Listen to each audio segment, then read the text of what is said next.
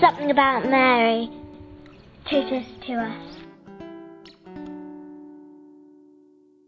I'm Jacob June, a seminarian from Kenya.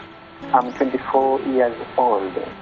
When I was young, I joined this group of the Legion of Mary. It is from there where I learned now the greatness of our Blessed Virgin Mary. And from there, I started developing that good attitude towards our Mother Mary. Our Mother Mary, she has helped me so much by reciting the rosary and receive that grace. And by that is that what really made me to join the seminary. I was also joined when I was at home, a group, and in that group we were promoting the two hearts, Immaculate Heart of Mary and the Sacred Heart of Jesus.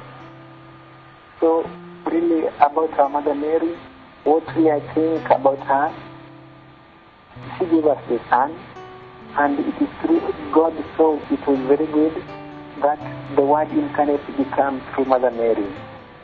And in all my life, my life I've entrusted to Mary, and Mary is totally ours. And now also here in the seminary, we are trying to live as our Mother Mary lives in that kind of perfect purity. And I'm also encouraging the young men, those are married and married, that they may have that good attitude towards our Mother Mary. Because Mother Mary, by that very name, Mary really means a gift. And I would really wish that the young people to have that strong love towards Mary. Uh, when Christ really was uh, on the cross, he gave us our Mother Mary. When he said, Mother, behold your son, and son, behold your mother. So God himself, Jesus himself, gave us this great gift, Mother Mary.